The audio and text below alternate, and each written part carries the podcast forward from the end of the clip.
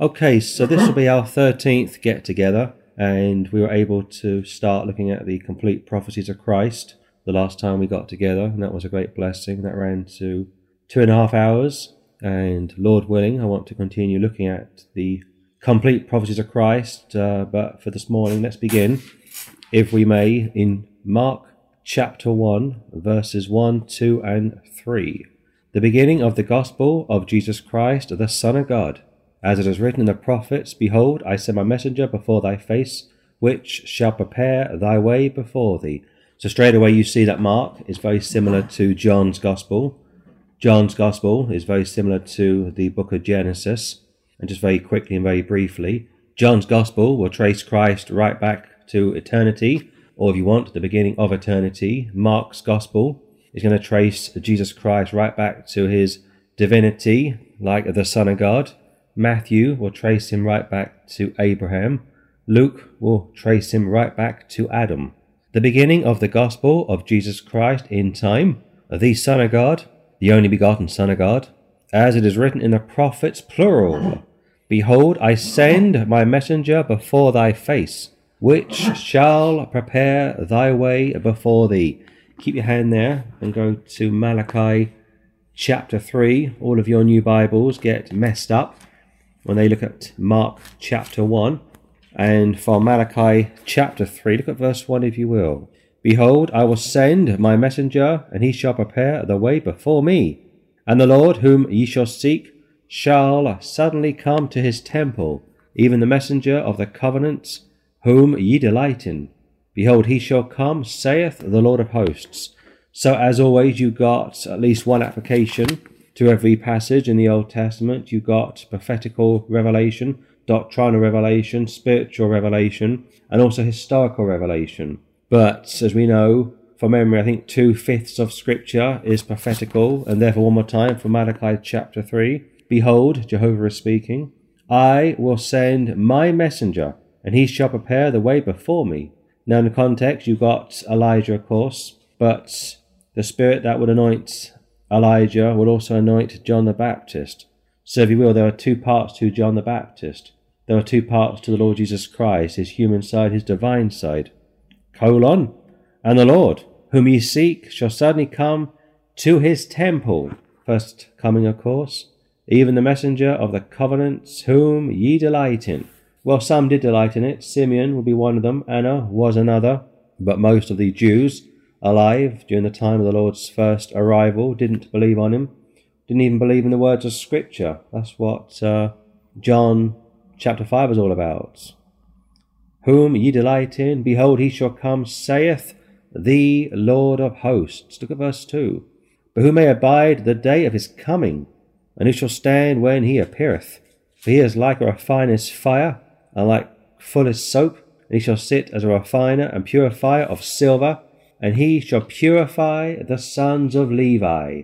Now, of course, for the New Testament, like the book of Revelation specifically, chapter 11 is it, the third temple goes up, and some have suggested that is the same measurements, dimensions found over in Ezekiel, but of course the measurements are slightly different.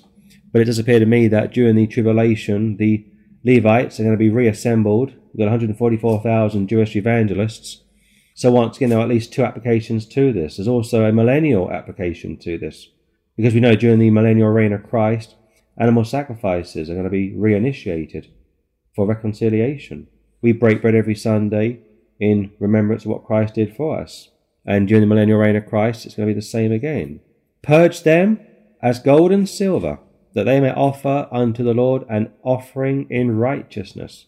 We are told from the book of uh, Romans to offer our bodies as a living sacrifice. But here, you've got literal sons of Levi that are going to reappear on the face of the earth before the second advent.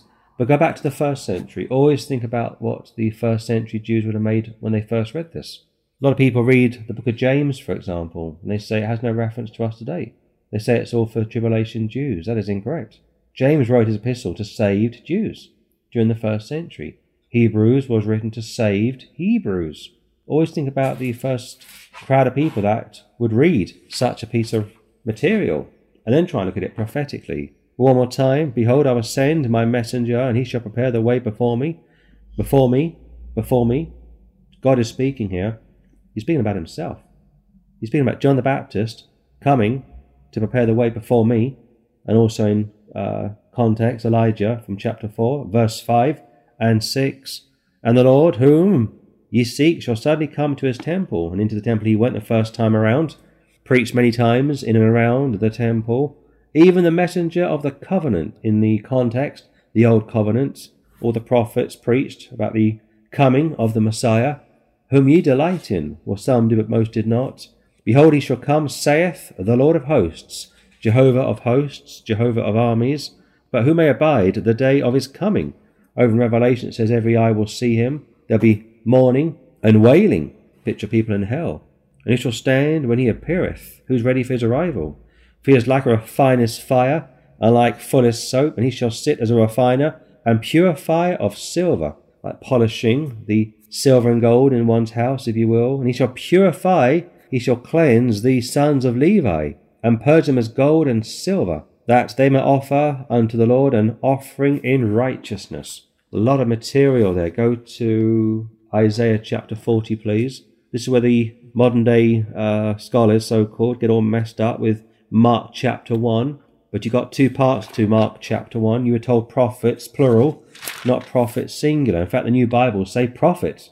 The New Bibles, when it hits Mark chapter 1, they translate it to say this as it is written in the prophets, as it is written in the prophets, or as the prophet would say, Behold, and so on and so forth. But the King James says, as it is written in the prophets.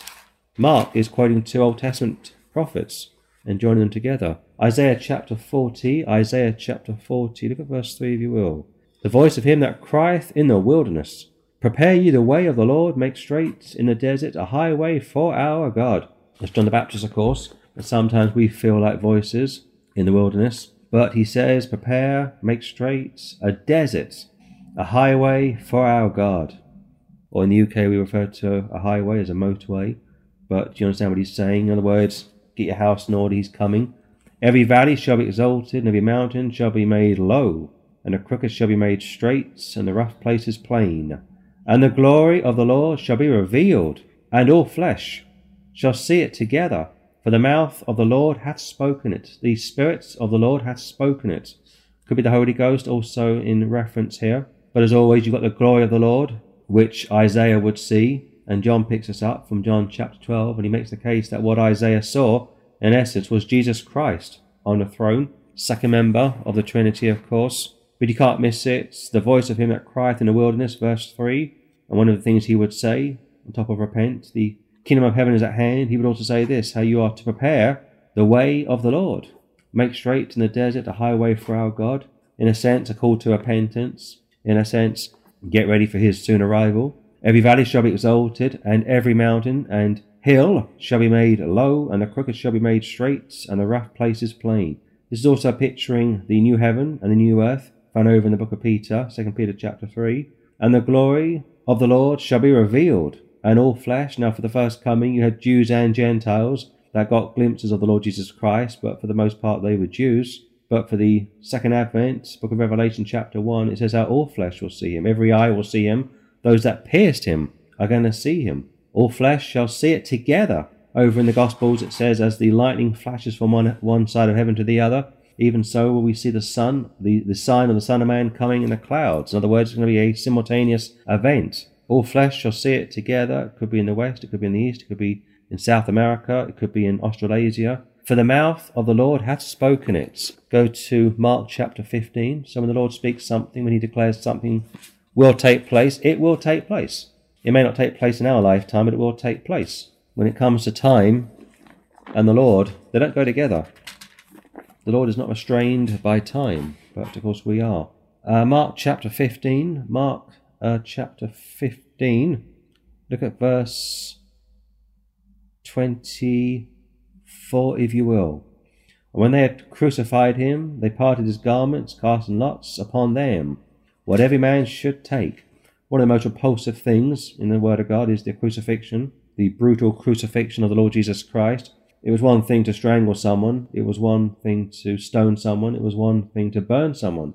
But to put someone up on a cross, naked, for six hours for friends and foes to behold is something which we don't really understand. We say this, uh, if you're not careful, he's going to crucify you. I hate that term, but they use that a lot. Or she crucified me. But look at it again. But when they had crucified him, they parted his garments, casting lots upon them what every man should take. It's like a gambling game. They're like throwing dice. And it was the third hour, and they crucified him. Now, for memory, Mark is going to go with the Roman timing, which is around three, between, I think, 12 to 3 o'clock in the afternoon. John goes with the Roman timing, and Matthew goes with the Jewish timing. But either way, he goes to the cross at 9 a.m., he dies at 3 p.m. Six hour is 3 p.m., so the third hour is about midday, thereabouts. And it was the third hour, and they crucified him. And the superscription of his accusation was written over the King of the Jews. This is Jesus, the King of the Jews. Put the three Gospels together Matthew, Mark, and Luke, the synoptics. I think John does this as well. And it's this is Jesus, this is Jesus Christ, this is Christ, the King of the Jews. This book is like a, uh, a jigsaw. You have to put all the parts together to get a complete picture. The superscription, the writing of his accusation, was written over the King of the Jews, mocking him, of course. Never is Jesus Christ referred to as the King of the Church. Never does Paul say Jesus Christ was or is the Son of Man. He always refers to Jesus Christ as the Son of God, Saviour of the Church. So, in, in essence, you've got Son of Man, Israel, Son of God, the Church. John's Gospel has Son of God, Lamb of God. John's Gospel and also Revelation says Son of Man, Son of God, Lamb of God. Only John does that. But every time Son of Man appears in Matthew, Mark, and also Luke, it's in reference to Israel. Kingdom of heaven, Son of God, Kingdom of God. Kingdom of God, Son of God, body of Christ. Son of Man, Kingdom of heaven, Israel. The Jews get the new earth, we get New Jerusalem. And with him they crucified two thieves, verse 27. The one on his right hand and the other on the left. You could suggest it's a picture of the Trinity, but let's not go beyond the text. And the scripture was fulfilled which saith, And he was numbered with the transgressors. He was identified with wicked people. And the biggest problem we have in today's world is to get people to see themselves as sinners. You may get the occasional drunk saying, I'm a bad man, I can't stop drinking, but he won't go beyond that. In fact, this goes back to a conversation that took place yesterday outside McDonald's with some of the group.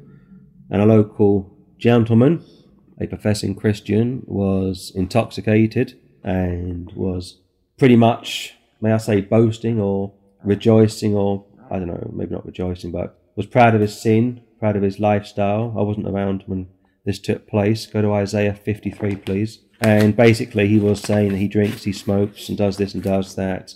And I thought, even if you did all those things, you wouldn't proclaim it in public. I mean, what you do in private is one thing, but you wouldn't broadcast it in public. And yet these people, many times, like to broadcast in public what they do in private. So I don't believe that. I think it was uh, Paisley who once said, if you sin in public, you should repent in public. But if you sin in private, you should repent in private. I like that. Isaiah 53.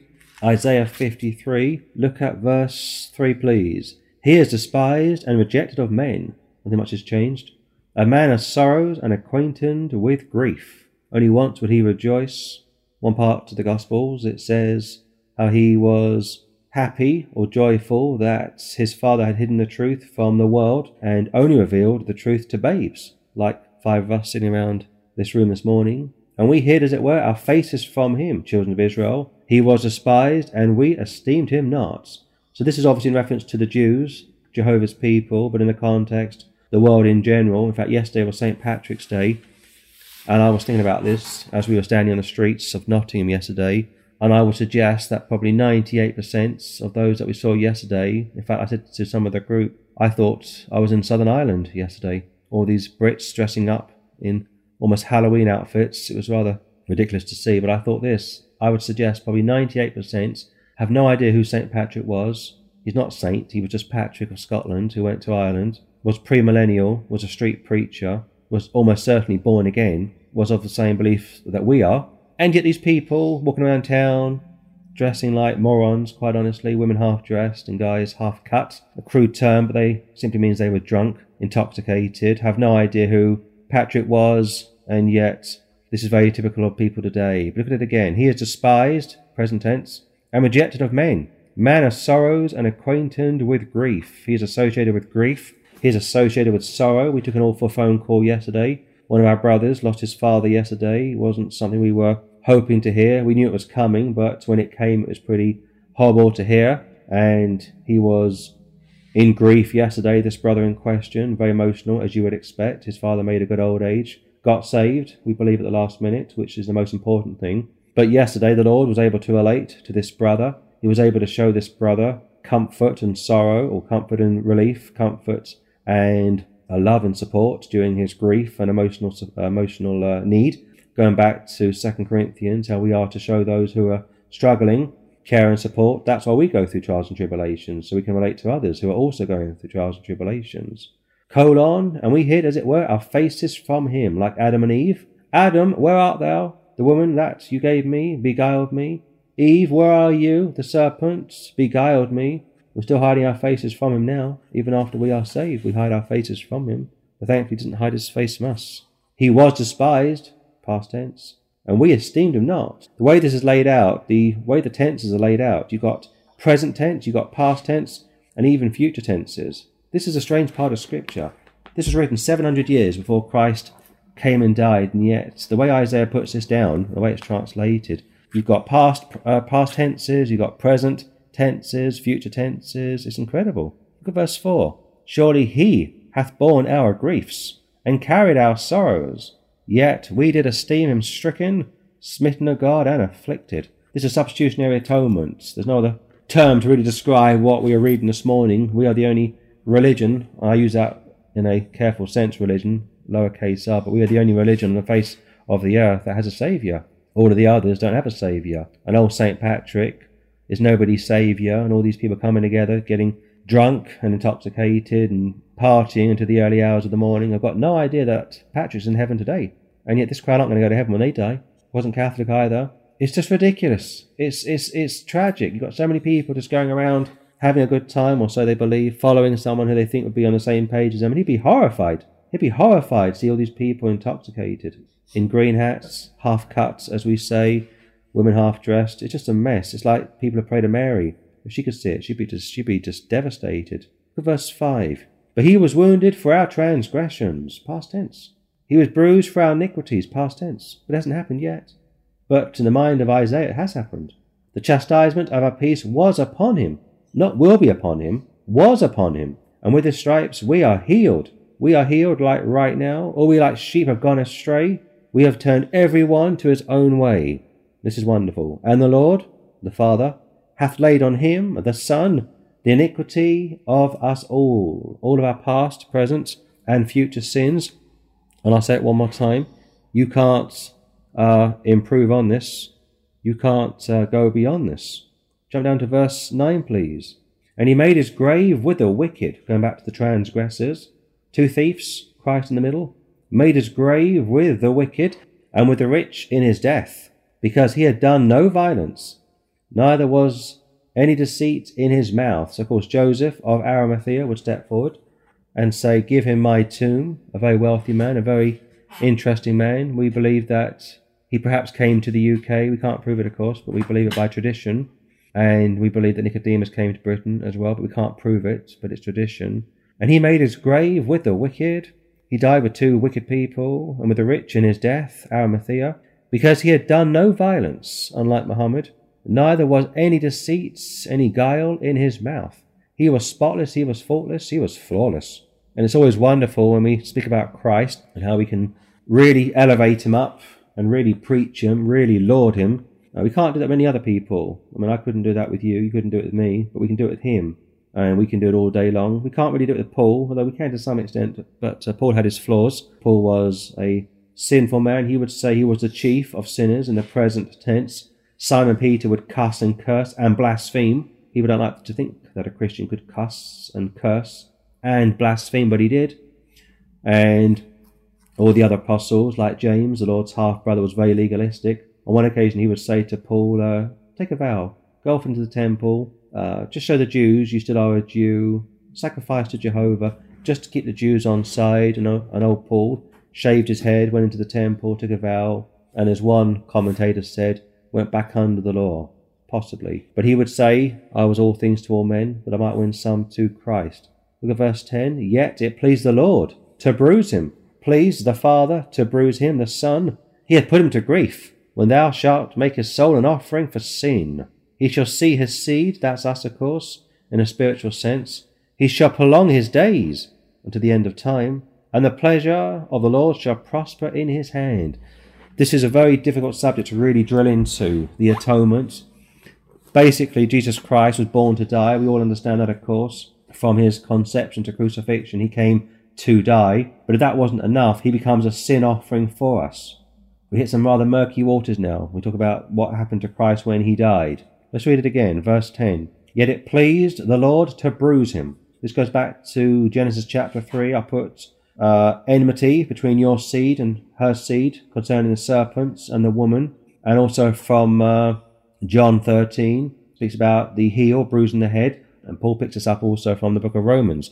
Please the Lord to bruise him. He hath put him to grief. That's a powerful word, grief. When thou shalt make a soul an offering for sin, not just a physical death, but a spiritual death here. He shall see his seed. This goes back to the believing Jews that were believers, and also the church which would come as a result of the Jews preaching to the uh, preaching the gospel to the Gentiles because salvation is of the Jews. He shall prolong his days, and the pleasure of the Lord shall prosper in his hand. So basically, as I understand it, what you've got here is the Lord Jesus Christ offering himself as a sacrifice for sins, dying a cursed death, Galatians chapter 3. His body goes into the tomb for three days and three nights, and I mean three days and three nights. He dies, he stays in the ground, but his soul goes into the lower parts of the earth. Ephesians chapter 4 and uh, Colossians chapter 3 for memory. Peter tells you he went, he goes into hell, and also Paul picks us up in Colossians, makes a show over principalities and powers, basically says, I've conquered death. What you guys did wrong back in antiquity, I've been able to put right. What you guys caused Adam to get wrong, I put right. He goes into the ground and he's there for three days and three nights. Now you've got the resurrection, you've got the ascension. He goes into the ground, he comes up. He comes from heaven back to earth at least two times, according to John's Gospel. But his soul is made an offering for sin. Now, some people say this, and even John Calvin alluded to this, that Jesus Christ became a sinner. I don't go for that, but he believed that. Benny Hinn believes this. Joyce Meyer believes this. Kenneth Copeland believes this. A lot of the crazy charismatics believe that Christ became a sinner. And they go beyond that. They say that the devil had a hold on him and the devil was torturing him in hell. They believe this. I can't find that. I don't believe that. I don't even find it alluded to, but they hold to that. And as a result of Satan holding Christ in hell, because he went into hell, but they go beyond that, as a result of the devil holding him and torturing him, Christ had to become the first born again man. This is a very popular belief, but the Word of God doesn't say that. Prolong his days, and the pleasure of the Lord shall prosper in his hands. I'm going to hold it there for now. Just say this very briefly that yes, he dies in our place, he shed his blood for our sins, and if we put our faith in that, we are saved and kept saved. To suggest his soul was somehow destroyed in hell, to suggest he was forced to repent, to suggest he became the first born again man is problematic, it's heretical, it's blasphemy, quite simply. But yes, he would offer his soul as an offering for sin, very clearly found over in verse 10. But to go beyond that, to suggest he had to be tortured and born again to be the first saved man is a joke.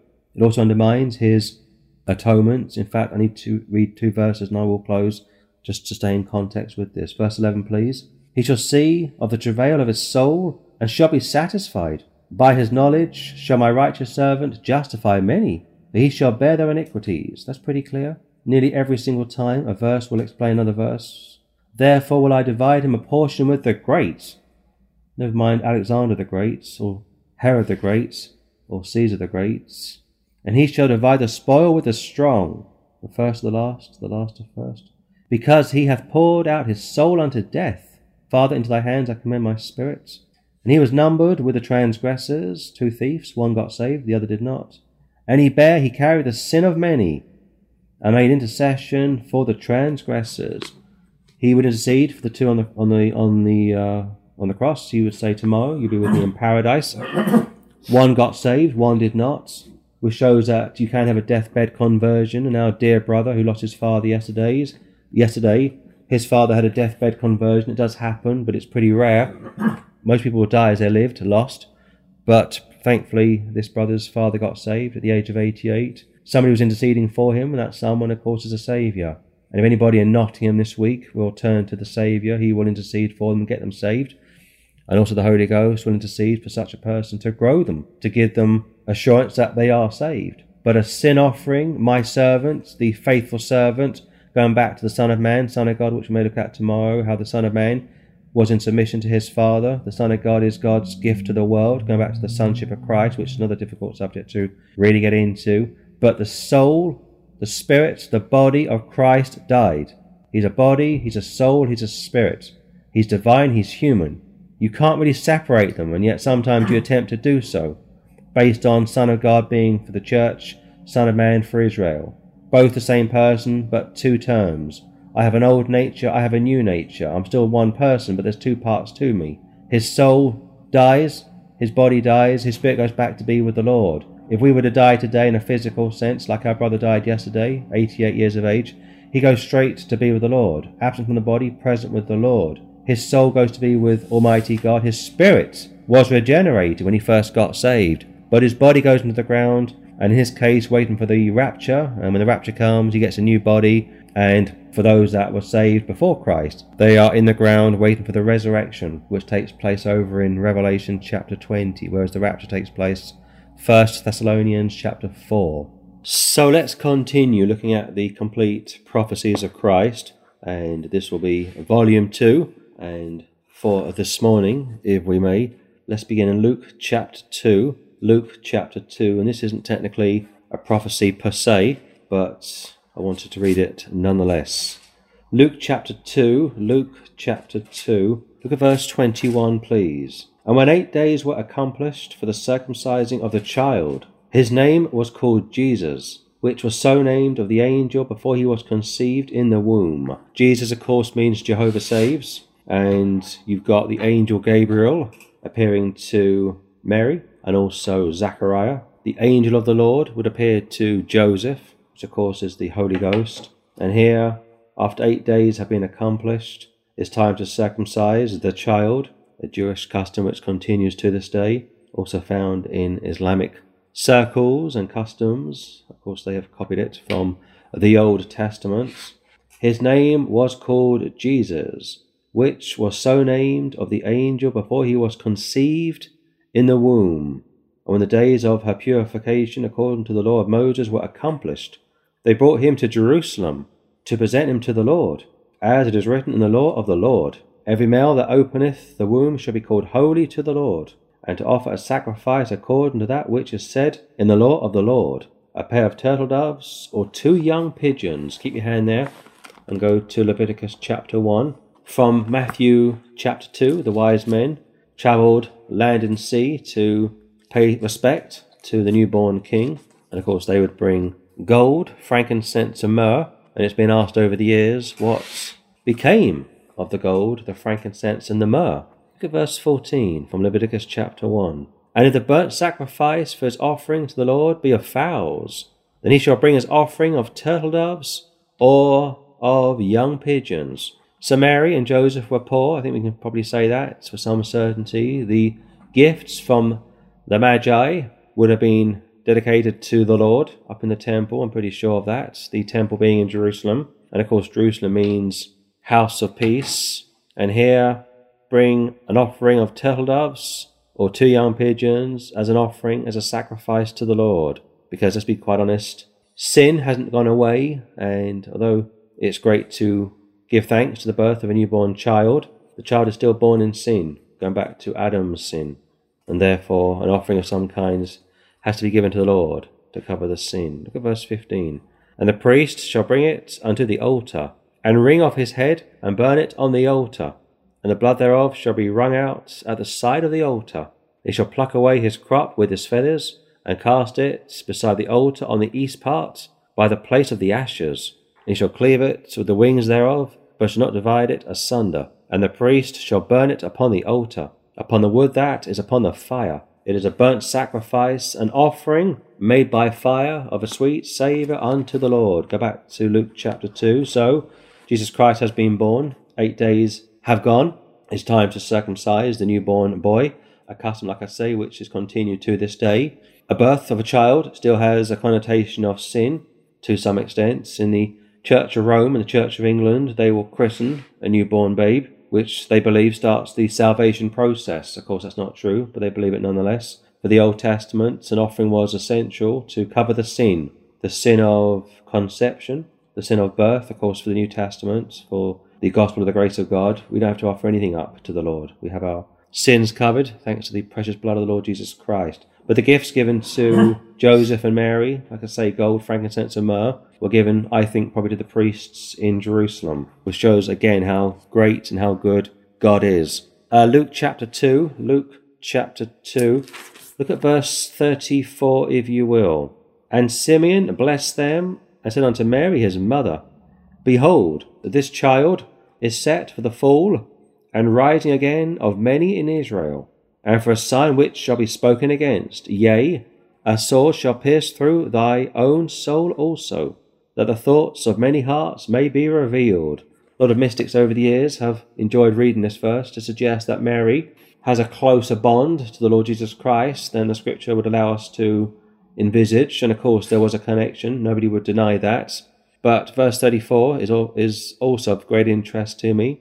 How this child, this child, is set for the fall, 70 AD, and rising again of many in Israel, 1948, to go back into the land, but also is set for the fall, the rejection of the Messiah, and the rising again from the dead, those that will believe on the Messiah, of many in Israel. This is a Jewish book. We have to remind ourselves this is a Jewish book written by Jews to the Jews. We get a look in because the Jews, for the most part, would reject the Messiah, their Messiah, He's not our Messiah as such, he's our Saviour. But they would reject him, and as a result of rejecting him, we are grafted in. Semicolon.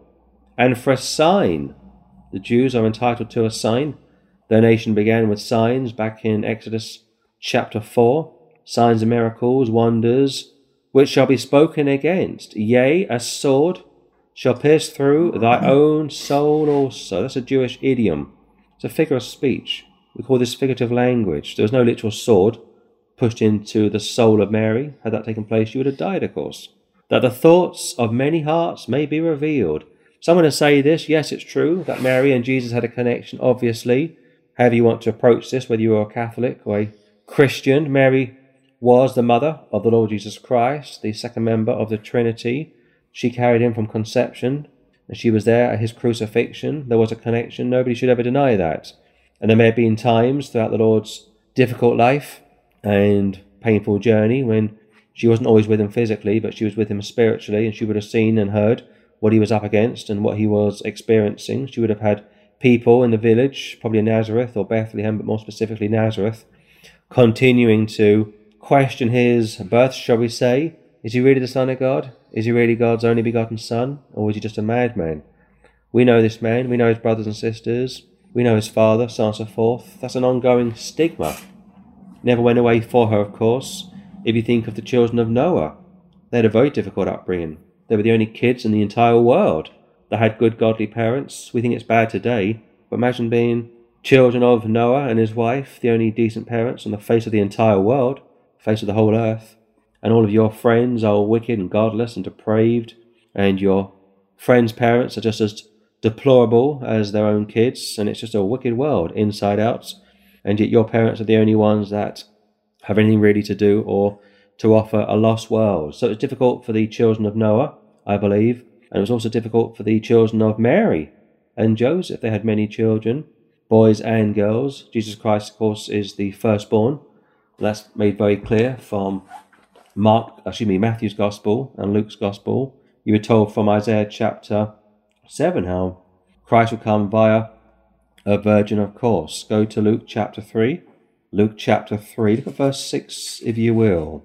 And all flesh shall see the salvation of God. All flesh shall see the salvation of God. In the context, this is a double application. You've got the first coming, obviously. The Magi's will arrive in town.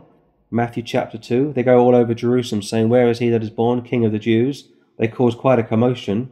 And of course, Herod is on the throne. This is Herod the Great, a half Jew, half Gentile, hated by Jewry, probably hated by the Romans as well, but he was their puppet leader.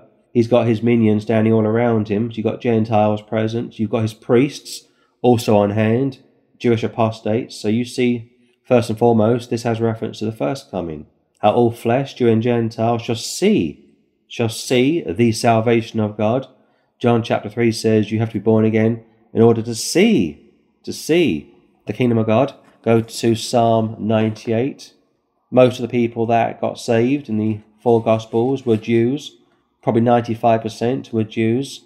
You have the occasional Gentile that was healed and was blessed by believing on the Jewish Messiah, but for the most part, he came for the lost sheep of Israel. Uh, Psalm 98.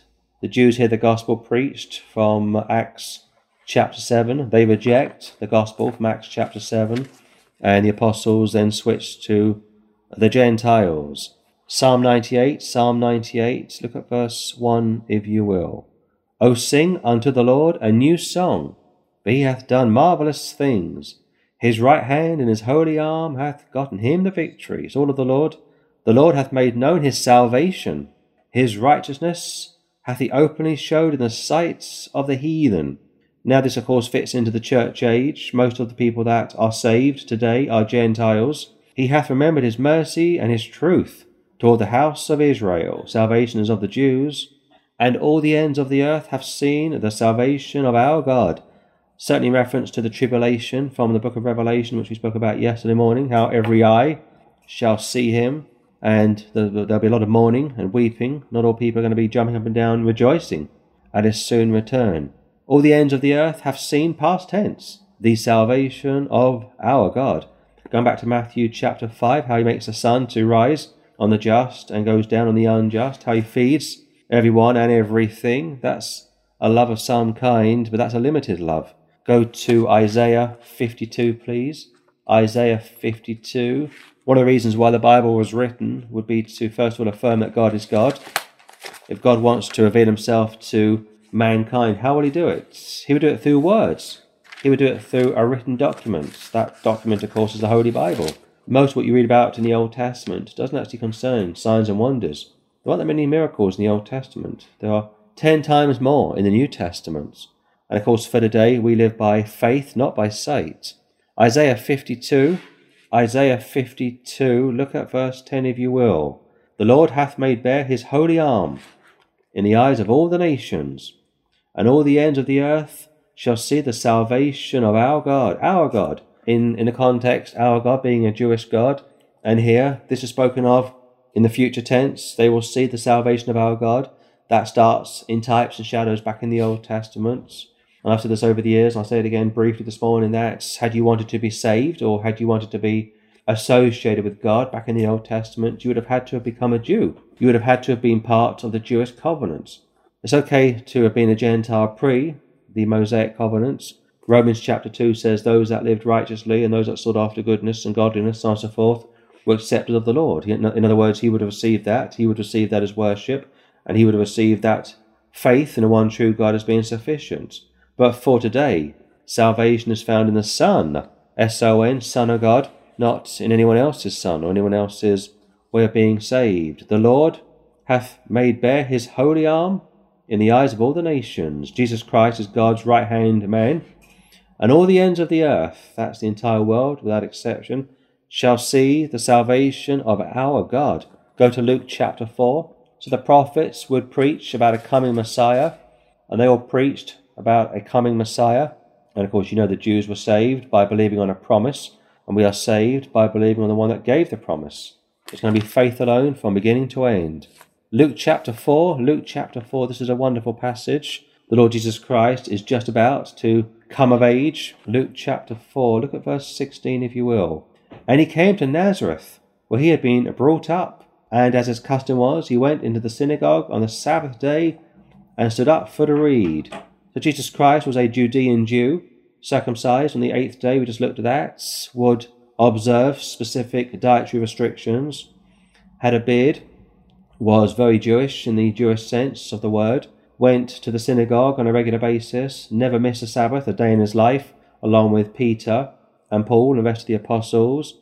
If there's one thing that trips up people is when they get to the book of Acts and they see that the apostles were meeting on the Sabbath. And they like to suggest that we should meet on the Sabbath. But of course, the apostles were all Jewish and they would go into the synagogue on a Sabbath to witness to unbelieving Jews.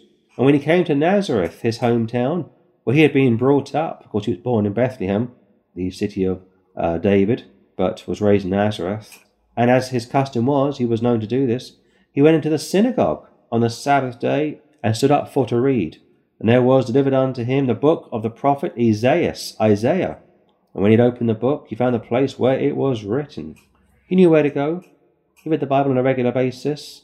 Just 20 minutes ago, before we started the service, I was speaking to one of the brothers, and he was telling me about a missionary he knows who's 51, and uh, he's a pastor, I should say, and he's got sons who are missionaries, and this 51 year old pastor hasn't yet read the Bible all the way through. 51, been saved all of his life, probably. Sons in the mission field, and yet the father hasn't yet read the Bible all the way through. What is going on? Well, we can say that Jesus Christ read the entire Old Testament through multiple times. I'm sure he did. I'm sure David would also have done likewise. Verse 18 The Spirit of the Lord is upon me, because he hath anointed me to preach the gospel to the poor. He hath sent me to heal the broken-hearted, to preach deliverance to the captives, and recovering of sight to the blind, to set at liberty them that are bruised, to preach acceptable year of the Lord. This almost mirrors the Beatitudes, the Sermon on the Mount. And here, 18, it says, How the Spirit of the Lord is upon me. The Holy Ghost is upon me. Jesus Christ is speaking. Because he, the Father, hath anointed me, sent me to preach the gospel to the poor. In the context, the children of Israel. He hath sent me to heal the broken-hearted. He will still do that today. To preach deliverance to the captives, those that are in bondage to sin. Over in Hebrews it says they were in fear all their lives of the devil and dying and recovering of sight to the blind, not just spiritually but physically, to set at liberty them that are bruised under the condemnation of sin, to preach the acceptable year of the Lord. And he closed the book, and he gave it again to the minister, and sat down. And the eyes of all them that were in the synagogue were fastened on him. What a sight that must have been. It's a packed synagogue. It's a typical Saturday. They know him, he knows them. It's always hard, isn't it, when you preach to your own peers? Own friends and family. It's tough, isn't it? And he walks in.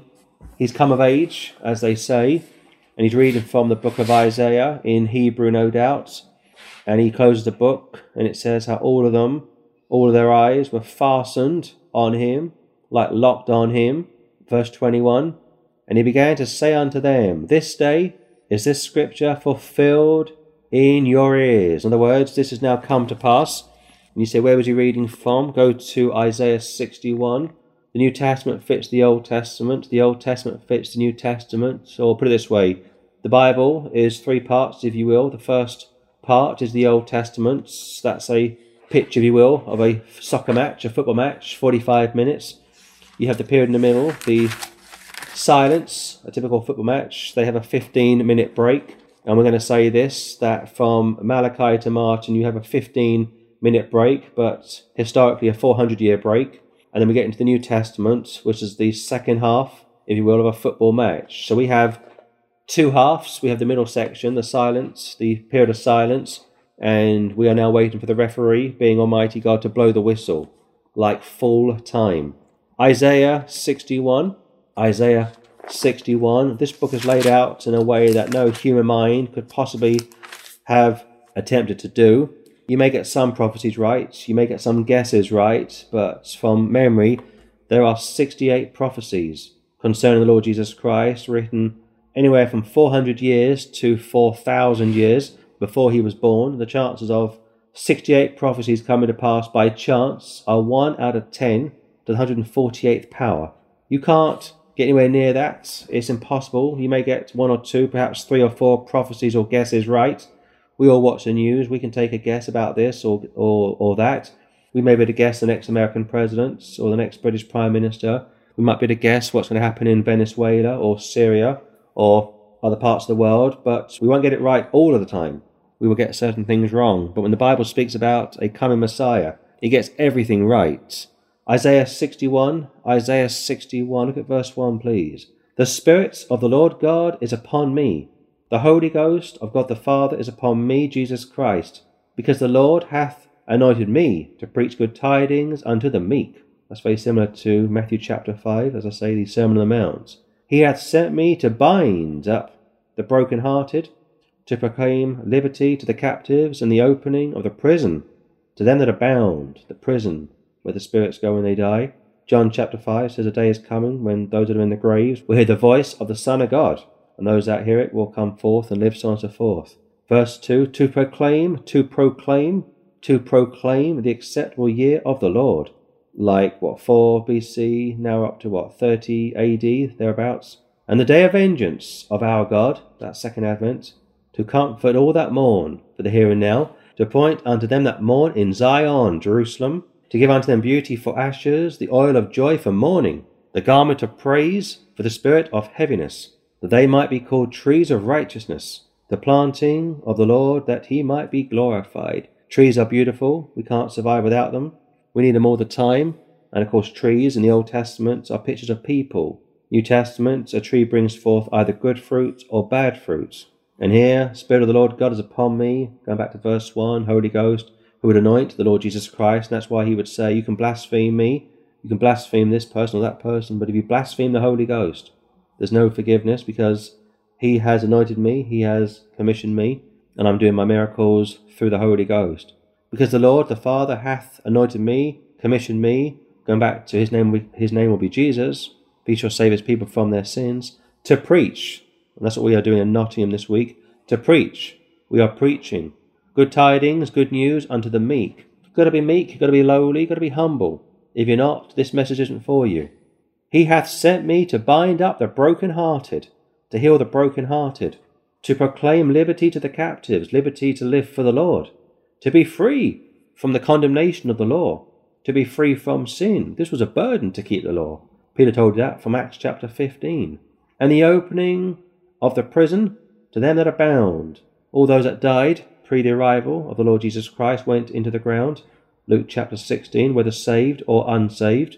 And they would wait and wait and wait for the Messiah to die on the cross. And he would go into the ground and he would scoop up those that had died, waiting for his arrival and take them up to heaven, third heaven. For today, if we die in the Lord, we go straight to be with the Lord. To proclaim, to announce the acceptable year of the Lord and the day of vengeance of our God. Now, there is a sense that vengeance is also tied in with the atonement. It pleased the Lord to bruise him. There's a sense of the anger of the Lord. The anger, the judgment, the justice of God was poured out upon the Lord Jesus Christ. My God, my God, why hast thou forsaken me? It's dark. There's a sense of judgment being poured out on the Son of God, and yet at the same time, the Lord is doing something remarkable behind the scenes. To comfort all that mourn, you mourn over your sin, Romans 8 says the entire creation is mourning and will continue to mourn until the Lord releases the curse. To point unto them that mourn in Zion, Jerusalem. Today we are spiritual Israel, we are spiritual Zion. To give unto them beauty for ashes, the oil of joy for mourning, picture of the, of the Holy Ghost, the garment of praise for the spirit of heaviness, picture of imputation, that they might be called trees of righteousness. Wonderful trees, beautiful trees, and like I say, you can't survive without trees. And if there were no trees, we'd all die. And if the church wasn't here, the entire world would also go into total darkness. The planting of the Lord, that he might be glorified. Go to Luke 24. So when the Lord Jesus Christ quoted the scriptures, he quoted them with power and authority. Elsewhere it says, Never man spake like this man.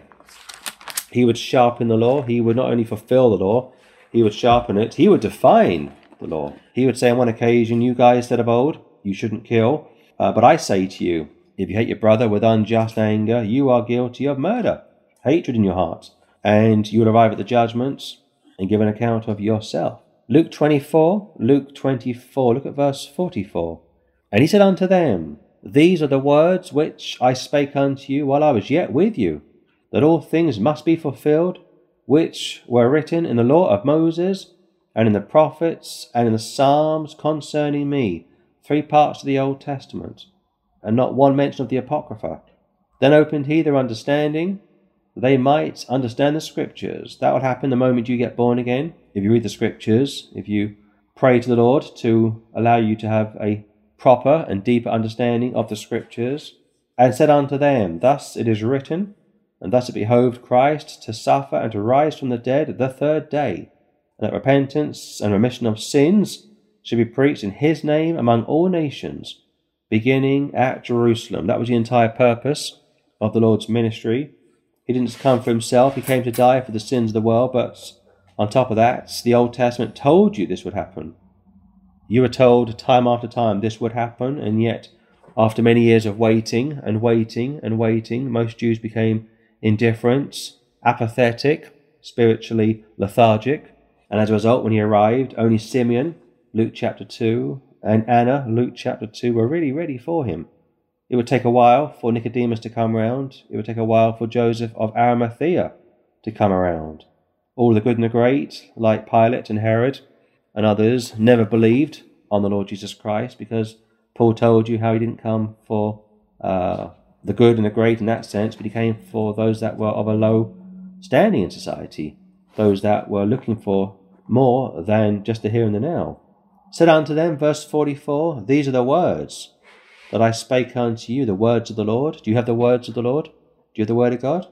Or just the words of men? While I was yet with you, that all things, that all things without exception must be fulfilled. And yet most of the Old Testament prophecies have yet to come to pass. But one day they will, which were written in the law of Moses, going back to if God wants to communicate with people, he would do so via words. We all communicate via words. We speak two or three languages in this room, but we all communicate via words, sometimes emotions, but mainly words. And therefore, if we communicate via words, God Almighty is going to communicate to us and with us via words as well. Written in the law of Moses and the prophets and in the Psalms concerning me. What a statement! Concerning me. The entire Bible is about a man, the man Christ Jesus. Then opened he their understanding, that they might understand the Scriptures, and yet time after time they still didn't quite understand everything. Peter would get uh, confused over the plan of salvation, and on one occasion there was a meeting, a meeting which took place over in uh, Jerusalem, Acts chapter 15, and Peter had to go, James had to go, and Paul had to go. The big three, as we call them, and these three came together to really hammer out what it meant to be saved, but more specifically, what it meant for the Gentiles to be saved.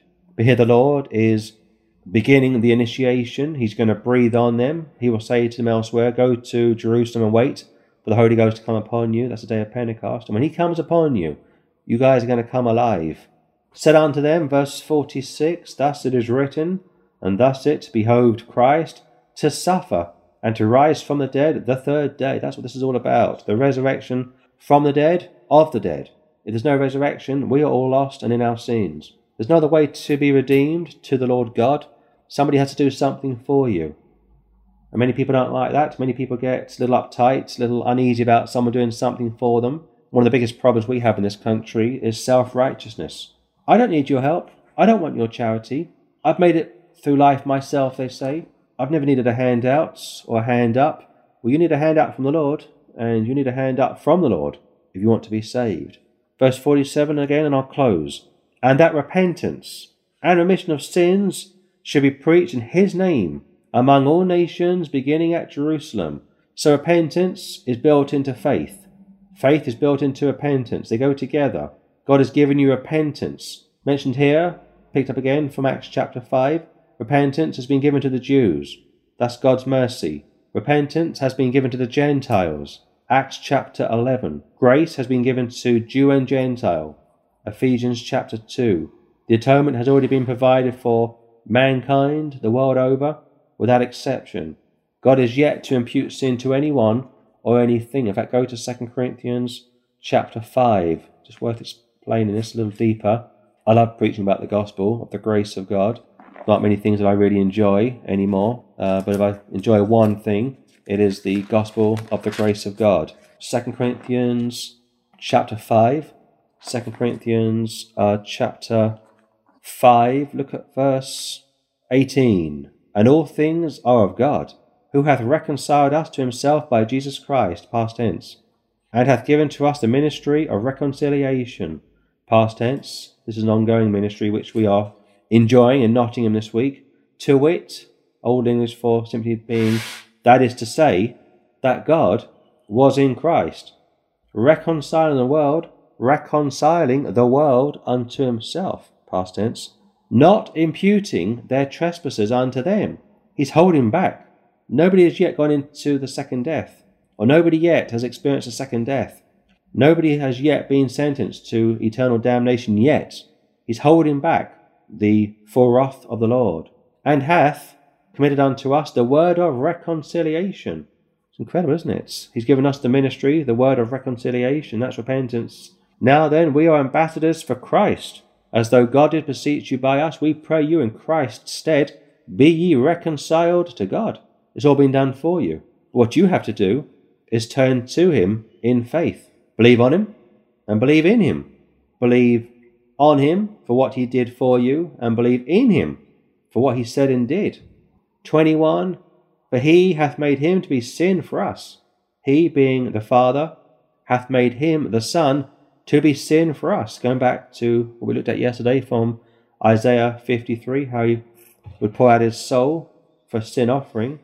And here, Christ was made sin for us, who knew no sin. He was sinless, unlike us. That we, those of us which appropriate the atonement, those of us which are reconciled to the Lord, those of us which receive this through faith, that we might be made the righteousness of God in Him. If we believe on Him, if we turn to Him in faith, if we receive His wonderful atonement, He will save us.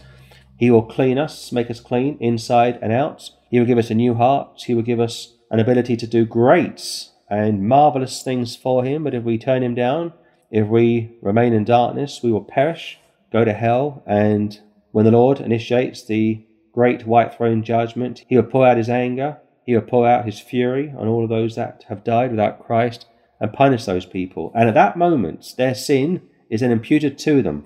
At that moment, they then pay the consequences of their sins. And their sin, of course, the worst sin they could ever commit, will be dying without Christ and going to hell forever.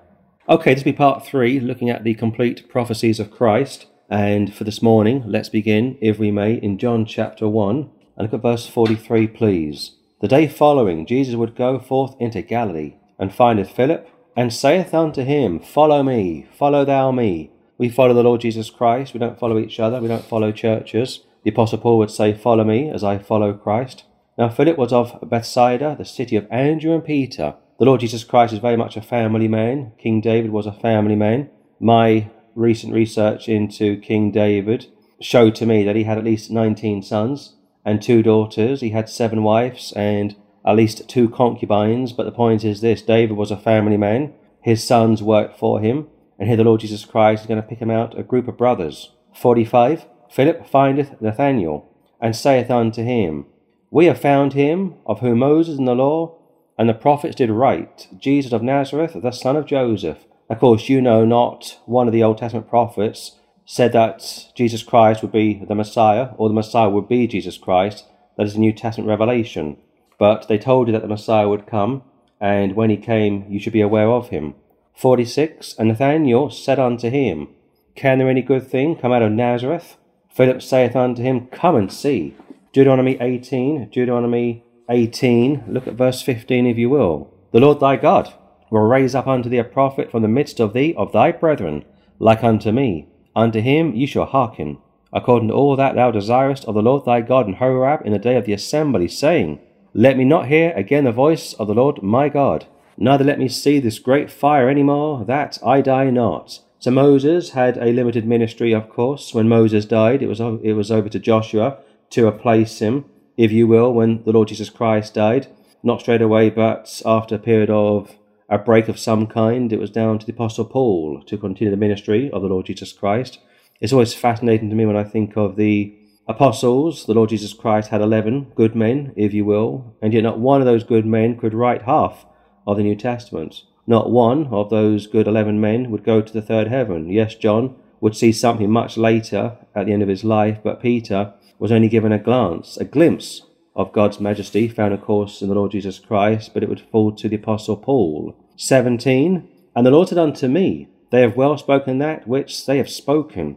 We call this oral tradition or oral communication. God is speaking to Moses. The Father spoke to the Son. The Son spoke to the Apostles. The Apostles wrote the New Testaments. And here we are 2,000 years later reading the words of the Lord.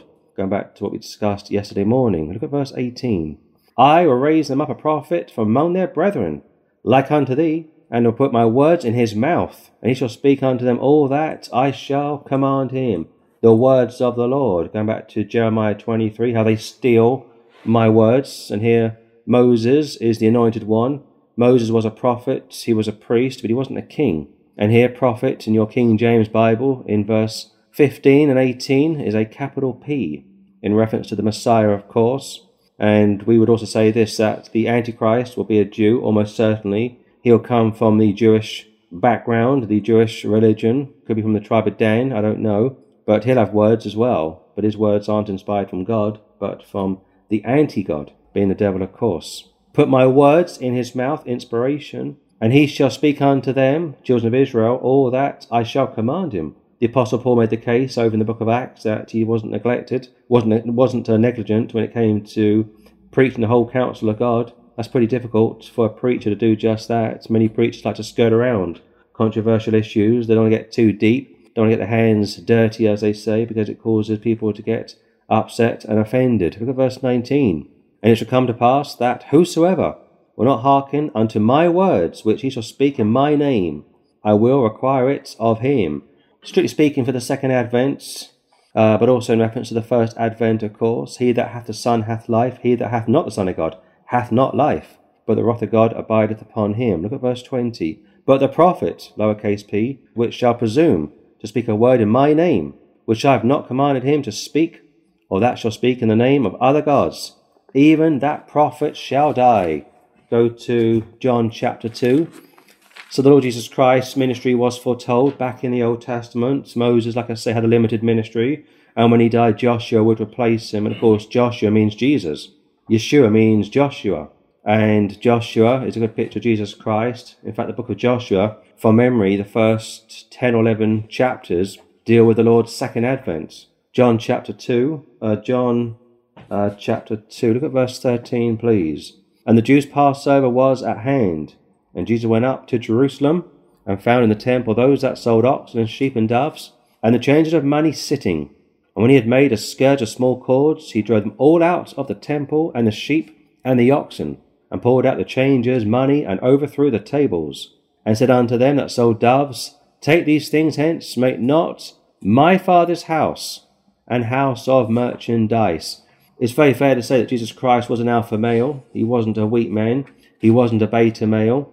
Only once it said he would rejoice. Many times he was angry with a righteous anger. And I've heard people that don't like to hear such a statement as that. They say Jesus Christ was never angry. They say that real men don't show any anger. That's not true. Real men do show anger. Real men do show emotion. Sometimes real men will even cry. The Apostle Paul uh, was very emotional. And here the Lord Jesus Christ is sickened with organized religion, making a quick buck, as our American brethren say, making money off the backs of working people we would refer to this as indulgences. This is what really got up Martin Luther's nose. He went to Rome on one occasion. He was searching for the truth. And of course, Jesus Christ is the way, the truth, and the life. And he found his way to Rome. He was sent to Rome from uh, his uh, monastery, his uh, father superior. And he got to Rome. I mean, talk about naive, talk about green. And here's a man who's been on his knees all of his life in a monastery, locked up like certain people today do who don't want to go into the real world. And he found, his, he found himself in Rome the so called eternal city. Of course, it's not the eternal city, Jerusalem is. And he was shocked to see whores all over the place, whoremongers all over the place, good old bishops and cardinals in brothels. And it started to dawn on him what a fool he had been. This must be a real shock for people who've been in a system all their lives to then realize after maybe 50 or 60 or 70 years it was all for nothing. In fact, just a few moments ago, we were talking about the New Zealand Prime Minister, mm-hmm. and it's interesting what Patrick uh, read about her this morning. She comes from Mormon backgrounds. She's LDS, Latter day Saints. And when she was 17, she said it was too restrictive. And now she is a free thinker, quote unquote. Had a kid out of wedlock, but that's okay. We're not to judge, you understand. But if you judge, if you judge them, they will come after you. It's all uh, double standards, of course, but I guess it's pretty fair to say that at the age of 17, she came of age, this woman, quote unquote, and thought I've been wrong for all of my 17 years. She's now a free thinker, whatever that means. Look at verse 17, please. And his disciples remembered that it was written, The zeal of thine house hath eaten me up. Go to Psalm 69. So the apostles were religious Jews. They weren't atheists. They weren't secular Jews. I won't say they were devout Jews, but they were decent Jews in that sense. They had a understanding of right from wrong. They would have gone to the temple on a regular basis, their local synagogue on a regular basis. And when the Lord Jesus Christ came, he found himself some decent men. Nobody's good but God. Let's not get beyond ourselves. We're all sinful. Even after we are saved, we need imputation to keep us saved. Psalm 69, Psalm 69, look at verse 9, please. For the zeal of thine house hath eaten me up, and the reproaches of them that reproach thee are fallen upon me. Somebody speaking here. And of course, it's the Messiah. David may have written this, going back to who wrote Romans. Paul wrote Romans.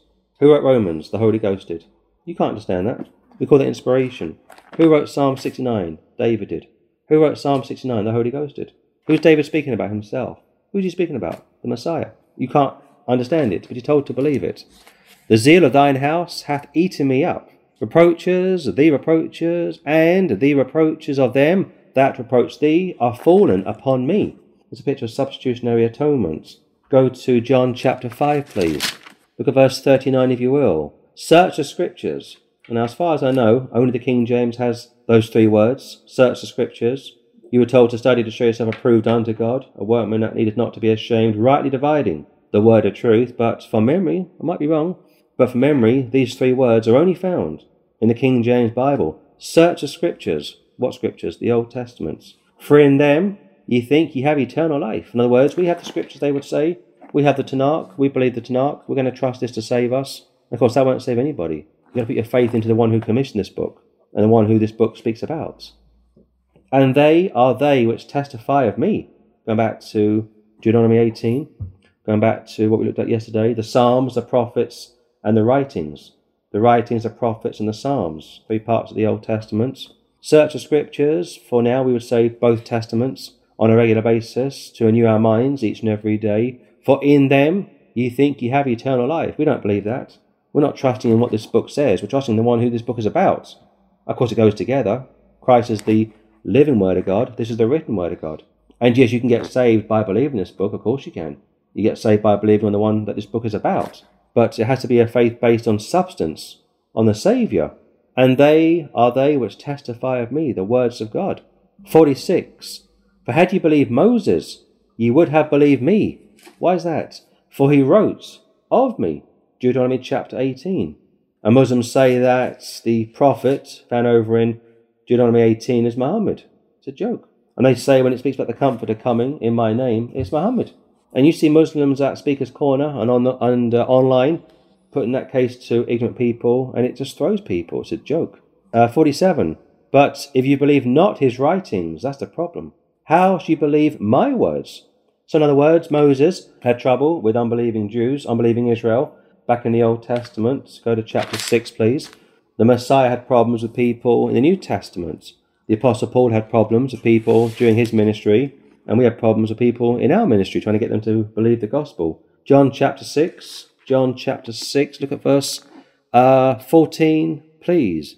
Then those men, when they had seen the miracle that Jesus did, said, This is of a truth that prophet that should come into the world. Go to Genesis 49. There are at least 68 prophecies about the Messiah, probably more, but they are the most clearest, the most vivid of all. And from Genesis 49, Genesis 49, we read verse 10 The scepter shall not depart from Judah, nor lawgiver from between his feet, until Shiloh come, and unto him shall the gathering of the people be.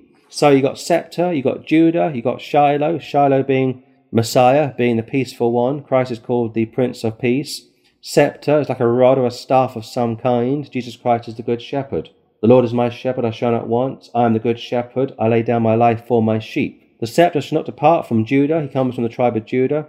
Nor lawgiver from between his feet. He gave the law back in the Old Testament, but grace and truth came by Jesus Christ. until Shiloh, Messiah come, and unto him shall the gathering of the people be. Go to, I'll go back to John chapter 6, if you will. John chapter 6. So you were told time after time that the Messiah would come. You were told he'd come from the tribe of Judah. You were told he'd be like unto Moses. Moses was a prophet and a priest. Jesus Christ was a priest, a prophet, and a king. Moses was the king of the Jews in a sense. Jesus Christ was the king of the Jews. John chapter 6. John chapter 6. Uh, look at verse 44, please. No man can come unto me except the Father which hath sent me draw him, and I will raise him up at the last day. The Calvinists love that verse. They quote it day after day. If there's only one verse they know, it's this verse. And of course, they leave it just as it is. They don't give the cross reference to that. Just for the record, you were told that he would draw all men unto him when he was resurrected. But look at verse 45. That's what we are looking at this morning. It is written in the prophets, and they shall all be taught of God. Every man, therefore, that hath heard and hath learned of the Father cometh unto me. Go to Isaiah 54. So it is true that before you are saved, if you are saved, or if you're going to be saved one day, you are dead in your sins and you have to be made alive. And that only happens when a man turns to the Lord in faith and believes on him. I don't believe in pre-belief or pre-repentance generation. Calvinists say you have to be you have to be regenerated in order to repent. So I don't believe that.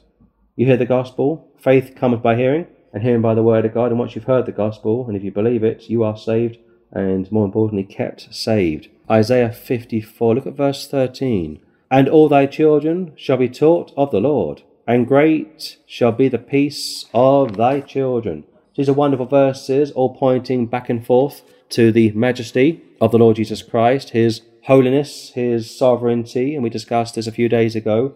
I go to John chapter 7, please, about what's more important, the sovereignty or the mercy of the Lord, and we agreed it was both. But sometimes our Calvinist brethren focus too much on the sovereignty of the Lord and not the mercy of the Lord. We want his mercy, we want his grace. John chapter 7, John chapter 7, uh, look at verse 28, please. Then cried Jesus in the temple as he taught, saying, Ye both know me, and ye know whence I am. And I am not come myself, but he that sent me is true, whom ye know not.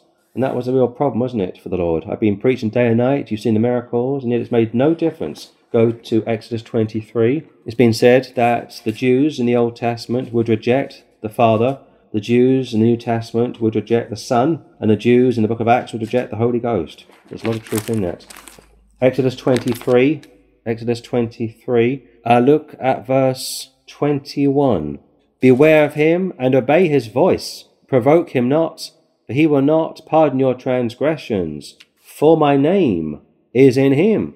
In reference to the Messiah, of course. And that's what we are up against. That's the reality of all of this. The message of the Lord Jesus Christ, the words of the Lord Jesus Christ will come directly from Almighty God via the Holy Ghost, of course. John chapter 7, look at verse 40. Many of the people, therefore, when they heard this saying, said, Of a truth, this is the prophet, capital P.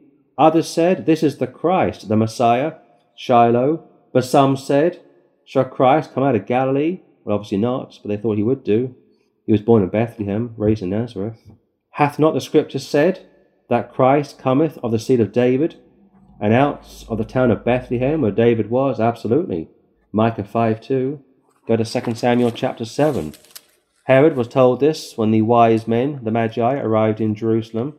He had the best brains on hand, and they said to him, Yes, it's true, Your, Your Honor, Your Majesty, uh, that the Messiah is going to come, and uh, those that believe in him are going to be saved, so on and so forth. And yet, none of the priests went down to see the newborn king. Herod, of course, didn't go down. He was the king of the Jews, wasn't he? And they hated him for it. Uh, 2 Samuel chapter 7, 2 Samuel chapter 7, look at verse 12, please. And when thy days be fulfilled, and thou shalt sleep with thy fathers, I will set up thy seed after thee, which shall proceed out of thy bowels, and I will establish his kingdom. David, Solomon, Christ. David is a picture of God the Father, Solomon is a picture of God the Son. David is God the Father, if you will, Solomon is God the Son. Solomon builds a temple to the Lord. Our bodies are the temple of the Holy Ghost. David gets all of the blessings, if you will, because he's got the Father in type. Solomon has got the Son in type. From Solomon comes a temple. We are the temple of God, obviously. And also from Solomon's nature, you get a picture of how it's going to be for the church age. The two natures. I will chastise him if he doesn't walk in my laws. I will do this, I will do that. But I won't. I won't take my mercy from him as I took it from Saul. Saul and Solomon lost their kingdoms due to sin, but they didn't lose their souls. John chapter 8, and we'll close. John chapter 8, like I say, this will be part 3 of volume 2, and we won't have time. Uh, no time to finish it today, but we will next time, Lord willing. Look at verse 12, if you will. And then spake Jesus again unto them, saying, I am the light of the world. He that followeth me shall not walk in darkness, but shall the light of life. Light of the world. Let there be light, let there be life, and there was, let there be light. Spoke the word into being. One more time. And then spake Jesus again unto them, saying, I am the light of the world. I am that I am. Lest you believe I am he, you would die in your sins. I am the light of the world. He that followeth me, follow thou me, as I follow Christ. He that followeth me, we don't follow a church, we follow Christ. He that followeth me shall not walk in darkness in a perpetual sense, but shall have, right now, the light of life. Go to Isaiah chapter 9. Many parts to the Lord Jesus Christ, Son of Man for Israel, Son of God for the church. Emmanuel uh, for Israel, for the new earth, of course. He's called the branch. Um, He's called El Gabor. He's called Everlasting Father. These are titles and terms given to him, which will come into play during the millennial reign. The Jews get the new earth, the church gets New Jerusalem. Never once has Paul called Jesus Christ the Son of Man, always the Son of God. John in Revelation says, Son of Man, Son of God, Lamb of God. There's three parts of the Lord's ministry which was given to the Apostle John. John goes to the third heaven via a vision. Paul was taken up physically. No man has been up to heaven, but he that came down from heaven, even the Son of Man, which is in heaven. Christ goes up to heaven on his own power and comes back down to earth on his own power. Enoch was taken via the Lord, and so too was Elijah. Isaiah chapter 9, Isaiah chapter 9. Look at verse 2, please. The people that walked in darkness have seen a great light. They that dwell in the land of the shadow of death, upon them hath the light shined. Jesus Christ is a light, not S U N, like Sun of Righteousness, but S-O-N, like the Son of God. During the thousand year reign of the Lord Jesus Christ, we know that the sun is going to be seven times as bright as it currently is. People are going to live a lot longer. In some ways, it's a throwback to the days of those in the book of Genesis. The people that walked in darkness have seen a great light. Before you were saved, you were a child of Satan, you were lost in darkness, and one day somebody flicked the switch. The light came on, the penny dropped, as they say, and you came alive. It would have been wonderful if the New Zealand Prime Minister had left Mormonism and become a born again Christian. It almost never happens.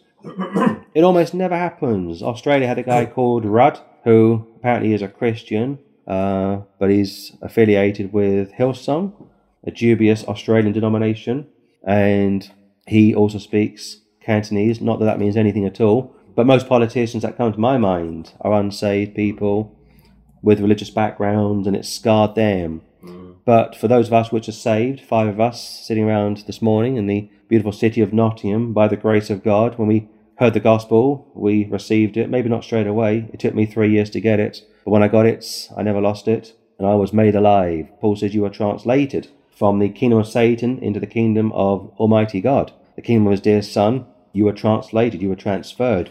A major transaction has taken place go to Malachi chapter 4 and I will close. Malachi uh, chapter 4. So you're either for the Lord or against him. You're either a child of God or a child of the devil. There's no middle ground, there's no, there's no sitting on the fence. Uh, once you are saved, we get into standing in state, which is a huge subject and it's not always easy to define. Many times we might look at somebody and say he's not saved or she's not saved because they do this or they do that. You've got to be careful with that. You got to be careful with that. Sometimes that may be the case, but not always the case. If you were living back in the days of David or Solomon, especially David, I mean, what, 19 sons, at least two daughters, seven wives, at least two or three concubines. Let's say he had 10 women. The average Jew living back in the days of David would say, He's no son of Israel. Look at his behavior. He's lying, he's stealing, he's got women left, right, and center. He's living like the Gentiles, but he was one of God's people. He's in heaven today. And every time we discuss this, it makes certain people uncomfortable. Malachi chapter 4. Malachi chapter 4. Uh, look at verse 2. But unto you that fear my name shall the Sun of righteousness arise with the healing in his wings. Partly pictured at the first advent. By his stripes we are healed, but we don't get all of our healing here and now. And ye shall go forth and grow up as calves of the stall. Also in reference to the Jews. And again, this is a Jewish book. Most what you find in the Old Testament has at least two applications prophetical and obviously doctrinal, historical, but also spiritual. There's at least four or five applications to the Word of God. And here from Isaiah 9, one more time, Isaiah 9 2, the people that walked in darkness have seen a great light. They saw Jesus Christ, the light of the world. It says how he lights every man that comes into the world. They that dwell in the land of the shadow of death, upon them hath the light shine. And yet what do they say? We shall have this man to reign over us. We only have one king, that is Caesar. But Malachi chapter 4 says, in verse 2 one more time, But unto you that fear my name, the fear of the Lord is the beginning of wisdom. Shall the Sun of righteousness arise with healing in his wings? This is obviously a Hebrew idiom, but it also has reference to, like I say, his first coming when people are healed left, right, and centre, and yet by the end of Acts, nobody is being healed of anything. And of course, the healings will reappear in the tribulation when 144,000 are commissioned and sent. And it's probably fair to say that the two witnesses are going to be doing signs and wonders as well. It says how it won't rain, there'll be blood poured out, picturing Moses, picturing Elijah, quite possibly. Semicolon. And ye shall go forth and grow up as calves of the stall. So these verses read this morning are basically prophecies dealing with at least two parts to the Lord's coming, the first coming and the second coming. And by the grace of God, we've been able to continue to profile and look at these verses dealing with the arrival of the Messiah. There's no other book in the world that I can think of that comes anywhere near telling about a man, where he'd be born, how he, how he would be born, how he would die, where he would die, what would result upon his death. We know that when Muhammad died, his, his uh, followers stood around the graveside for three days, hoping desperately that Allah would resurrect him. They thought, well, Jesus Christ was resurrected. Surely Allah, the good old moon god that Abraham's family worshipped before Jehovah called him out of darkness, they said, Surely Allah is sovereign, they said, the God, that's what they call him. Surely Allah will resurrect good old Mo. And after three days, he stayed in the tomb. After four days in the tomb, five days in the tomb, six days, 600 years, 6,000 years, 6 million years, 6 billion years, he's still in the ground. He's dead and buried. And I don't say that to mock Islam or Muslims, but I state, I state it as a fact. I state it as a historical fact that he died and stayed died. Whereas Jesus Christ died and after three days would resurrect himself, John chapter 2. The Father would resurrect him, Galatians chapter 1. And the Holy Ghost would resurrect him, Romans chapter 8. And of course is the Blessed Trinity. Amen and amen.